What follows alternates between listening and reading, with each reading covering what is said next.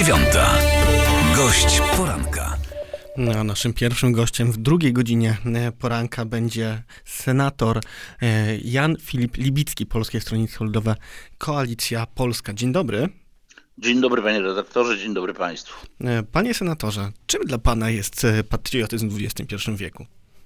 Znaczy to jest, że, że tak powiem, bardzo ciekawe określenie, bo mnie się wydaje, że tak naprawdę, jeżeli popatrzymy na XXI wiek, to wydaje mi się, że tym patriotyzmem jest przede wszystkim praca w kierunku tego, aby Polska była nowoczesnym, rozwijającym się krajem, zwłaszcza w tym wymiarze gospodarczym, ekonomicznym. Wiadomo, że dzisiaj wyścig na świecie nie jest, jest mniej, dużo mniej wyścigiem militarnym, a bardziej wyścigiem na przewagi ekonomiczne. I taki, ja jestem z Poznania, mieszkam w Poznaniu, więc ta taka praca organiczna jest mi szczerze mówiąc najbliższa jako wyraz nowoczesnego patriotyzmu.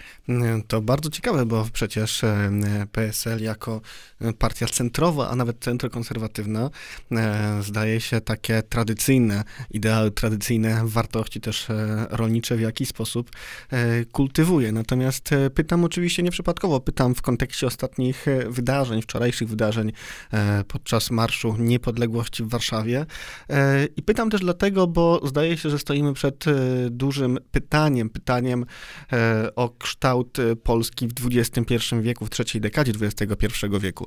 Mówi pan senator o tych przewagach gospodarczych, pewnie też technologicznych. Natomiast ja muszę zapytać, jak takie przewagi gospodarcze, technologiczne można budować w sytuacji skrajnej polaryzacji politycznej? Przecież ta stabilność polityczna jest niezbędna do tego, żeby innowacyjność, kreatywność mogły się rozwijać. Znaczy, proszę pana, ja myślę sobie, że też oczywiście ja uważam, że e, to, co się wczoraj stało, jest rzeczą bardzo złą, tak? Sytuacja, w której, nie wiem, rozbija się szyby, pali się mieszkania, niezależnie od tego, e, że się możemy nie zgadzać z tym, co tam na balkonie wisiało, jakaś flaga, jakieś symbole i tak dalej. To są rzeczy niedopuszczalne, zresztą tak samo niedopuszczalne jak, e, nie wiem, malowanie po murach świątyń innych uczestników innych demonstracji. Będę tutaj symetrystą i stwierdzam, że oba te zachowania są zachowaniami skandalicznymi. Symetryzm Natomiast, chyba nie jest już e, w modzie w dzisiejszej no Polsce. No dobrze, no ja nie kieruję się, jak pan prześledzi moją, e, moje wypowiedzi, to ja się kieruję raczej własnym przekonaniem niż jakimś tam e, niż, niż tym, czy jestem symetrystą, czy nie jestem, jak kto mnie nazwie. Natomiast mnie się wydaje, że warto też spojrzeć na to, że to, co się dzieje w Warszawie czy w różnych innych miejscach przy okazji różnych demonstracji, to jednak nie jest cała Polska, jest tak zwana milcząca większość. To ja mogę panu powiedzieć tak, ja jestem senatorem z okręgu, który obejmuje 6 powiatów i 29 gmin. I mogę panu z każdej gminy i z każdego powiatu wskazać ludzi konkretnych z imienia i nazwiska, którzy przez te 30 lat osiągnęli niebywały sukces gospodarczy, bo jeśli mam na swoim terenie ludzi, którzy na przykład w fabryce w mieście powiatowym zatrudniają 900 osób, a startowali z e, garażu z małej firmy, tak? Mam ludzi, którzy dostarczają produkty żywnościowe do wszystkich największych sieci marketów w Polsce i są z małych miejscowości to znaczy ich firmy są w małych miejscowościach. To znaczy, że niezależnie od tego, co się dzieje na ulicach i co przekuwa, przykuwa uwagę mediów z dość oczywistych względów, no to jednak oprócz tego ta milcząca większość, przynajmniej w moim oku, wykonuje na co dzień tą pracę organiczną. No jeżeli, jeżeli ten ktoś, kto zatrudnia 900 osób, dzisiaj stara się o to, aby swoją, e, że tak powiem, ilość osób zatrudnionych podwoić, tak, a stara się w tej chwili, no to chyba pokazuje to, że on właśnie kształtuje i jemu podobni ten nowoczesny wymiar patriotyzmu. Czyli ten nowoczesny patriotyzm skupia się e, na gospodarce, na technologii, na tym, żeby patrzeć w przyszłość.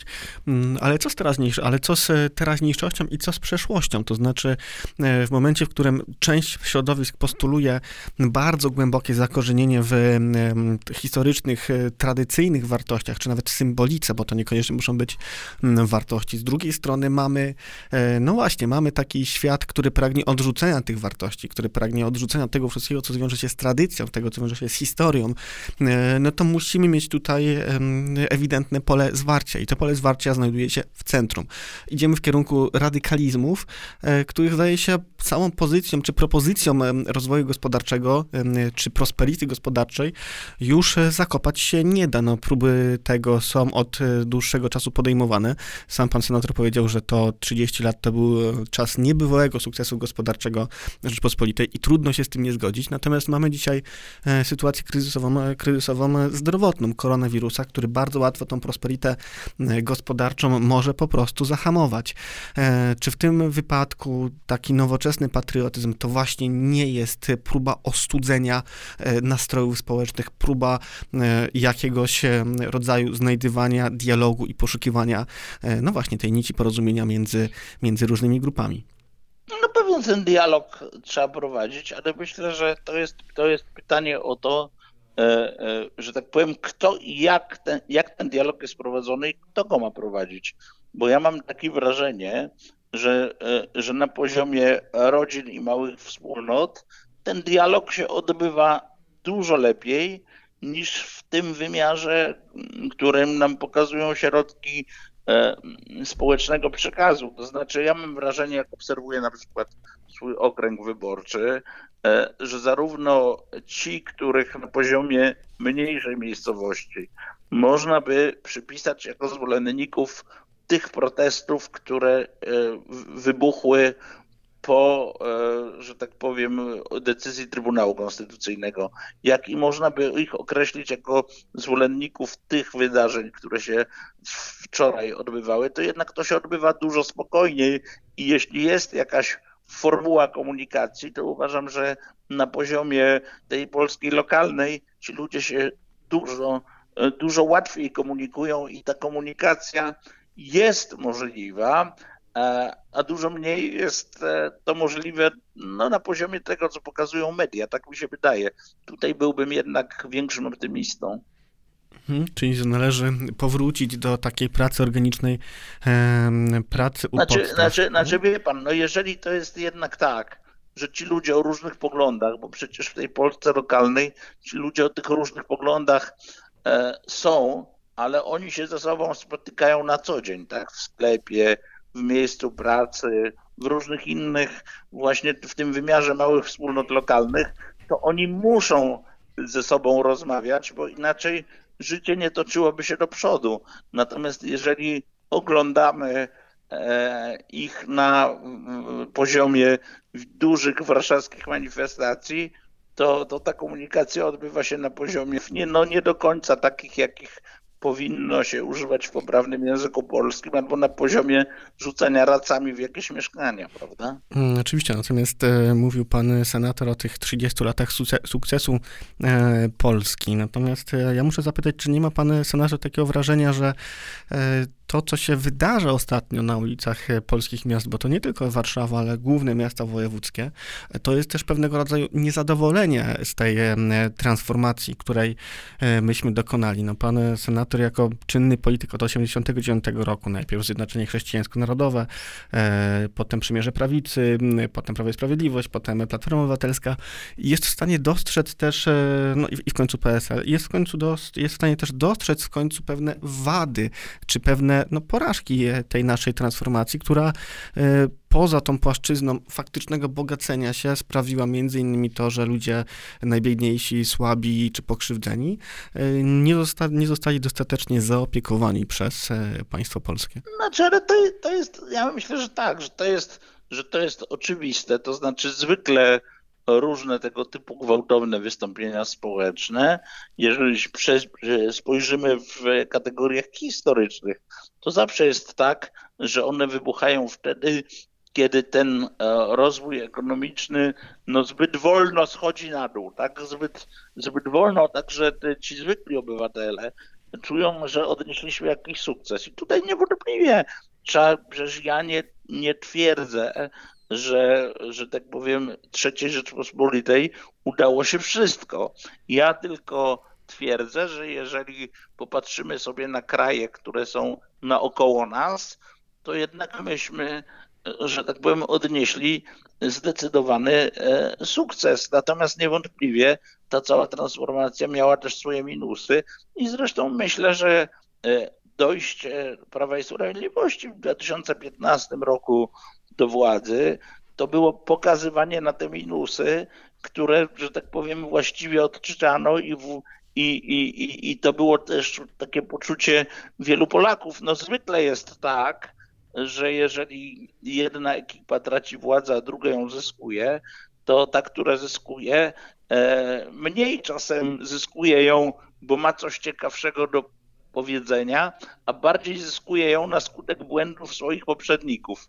I to tak z całą pewnością jest. To jestem przekonany, mm, że gdyby na przykład w 2015 i 2014 roku e, Platforma Obywatelska i PSL uruchomiła część tak spektakularnych, bo wiele programów społecznych było uruchomionych, natomiast takich spektakularnych, przemawiających do wyobraźni, jak na przykład 500, to też ten wynik wyborów w 2015 roku pewnie byłby inny.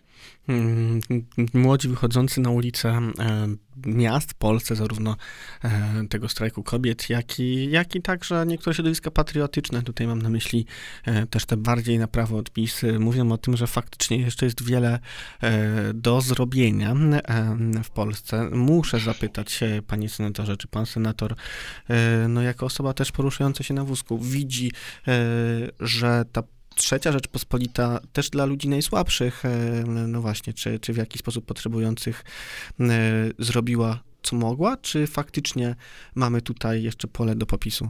Wie pan co, no czy to jest, to jest bardziej złożona sprawa, bo to zależy z jakiej perspektywy na to spojrzymy, bo jeżeli ja spojrzę na to ze swojej perspektywy, tak, człowieka, który jest osobą z niepełnosprawnością od urodzenia i ma 49 lat i pamięta, jak wyglądało moje życie jako osoby z niepełnosprawnością, która w 1978 roku szła do zwykłej szkoły podstawowej, tak?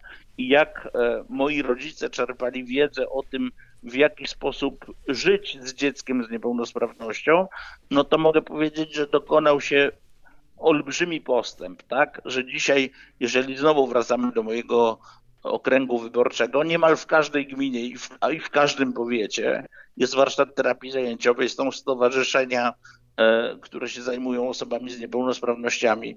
Jak nie wiem, w Miliczu na przykład Milickie Stowarzyszenie e, Pomocy Dzieciom i Młodzieży Niepełnosprawnej gigantyczna zupełnie i fantastyczne przedsięwzięcie, tak? E, I tego w czasach mojej młodości po prostu nie było, tak? Więc jeżeli patrzymy w takiej długiej perspektywie, to, to, ja, to ja będę tego bronił, że bardzo wiele udało się nam osiągnąć.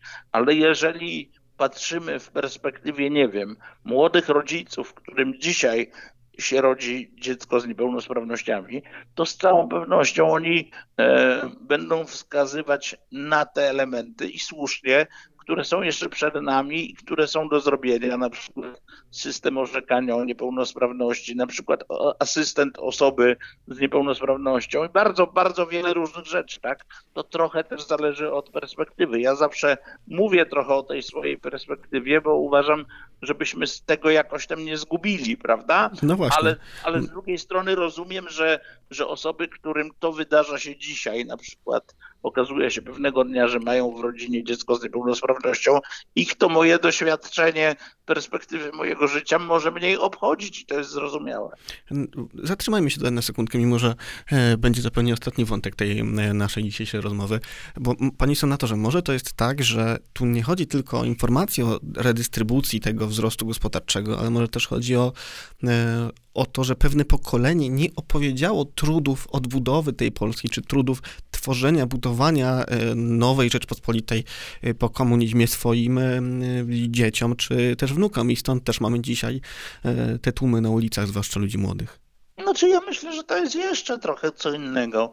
No każde pokolenie szuka swojego jakiegoś doświadczenia pokoleniowego, tak? Teraz cofając się, no dla mnie doświadczeniem pokoleniowym były na przykład wybory 89 roku, kiedy ja miałem 18 lat. Dla kogoś innego, trochę starszych ode mnie, to był stan wojenny. Dla innych to była Solidarność, dla jeszcze innych to był marzec 68 i możemy się tak cofać na przykład aż do powstania warszawskiego, prawda? A powiedzmy sobie, że pokolenie dzisiejszych nastolatków czy dwudziestoparolatków szuka takiego doświadczenia pokoleniowego i mam wrażenie, że w tym, co się dzieje na polskich ulicach, e, próbuje to doświadczenie pokoleniowe znaleźć. Zarówno jedna, dobre, jak i druga strona. jakby- Zarówno tak, jedna, tak, jak i druga tak, strona. Tak, tak, oczywiście. Natomiast, natomiast ja bym jeszcze powiedział o jednej rzeczy, bo e, A przychodzi... to już króciutko, panie senatorze, tak, bo musimy jednym lądować. Czy, tak, w jednym czy, czy drugim przypadku do Warszawy przyjeżdża 100 tysięcy ludzi. No, jeżeli oglądamy ich na ulicy, to tych ludzi jest dużo. Jeżeli popatrzymy sobie, że na sześciu powiatach Jan Filip Libicki w 2019 roku zdobył 105 tysięcy głosów, 105, powiedzmy 42.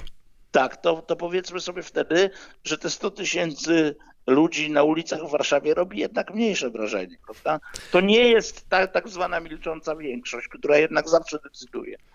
Czyli e, reasumując, milcząca większość wciąż e, nie zabrała głosu, e, zdaniem Tak senatora Jana Filipa Libickiego z Polskiego Stronnictwa Ludowego Koalicji Polskiej. Bardzo dziękuję za tę rozmowę. Do usłyszenia. Dziękuję, pozdrawiam, do widzenia. Siódma, dziewiąta. Gość poranka.